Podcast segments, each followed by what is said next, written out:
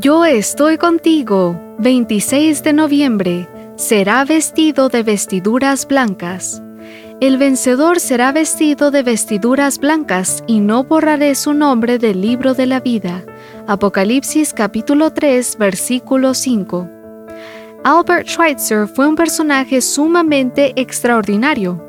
Schweitzer fue un brillante teólogo, un destacado filósofo, un bien dotado músico y un desinteresado médico. De hecho, abandonó su brillante carrera como catedrático de la Universidad de Estrasburgo a fin de estudiar medicina y partir como misionero al Congo francés. Su labor en África lo hizo merecedor del Premio Nobel de la Paz en 1952. Su vocación de servicio a los demás era impulsada por su inmensurable respeto por la vida humana. En cierta ocasión se definió a sí mismo como alguien que quiere vivir rodeado de otras vidas que también desean vivir. Su respeto por la vida humana moldeaba su ética, su vegetarianismo e incluso su actitud hacia los animales. En una ocasión, cuando Schweitzer era entrevistado por Jack Parr, un popular personaje de la televisión estadounidense, apareció un perro correteando detrás de una gallina.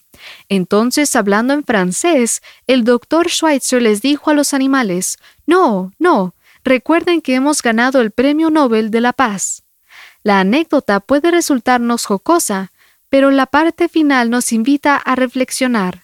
Son muchas las veces en las que nuestra conducta no refleja lo que tú y yo hemos ganado, la salvación gracias a los méritos de Cristo, a quien servimos, a Dios, y lo que realmente somos, hijos de Dios.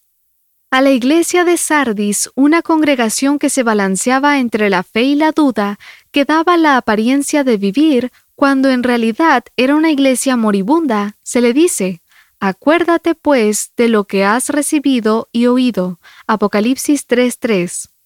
La manera más eficaz de enfrentar el letargo espiritual era recordar el compromiso que la Iglesia tenía con Dios y que dicho recuerdo la indujera a producir un cambio de acción en su vida.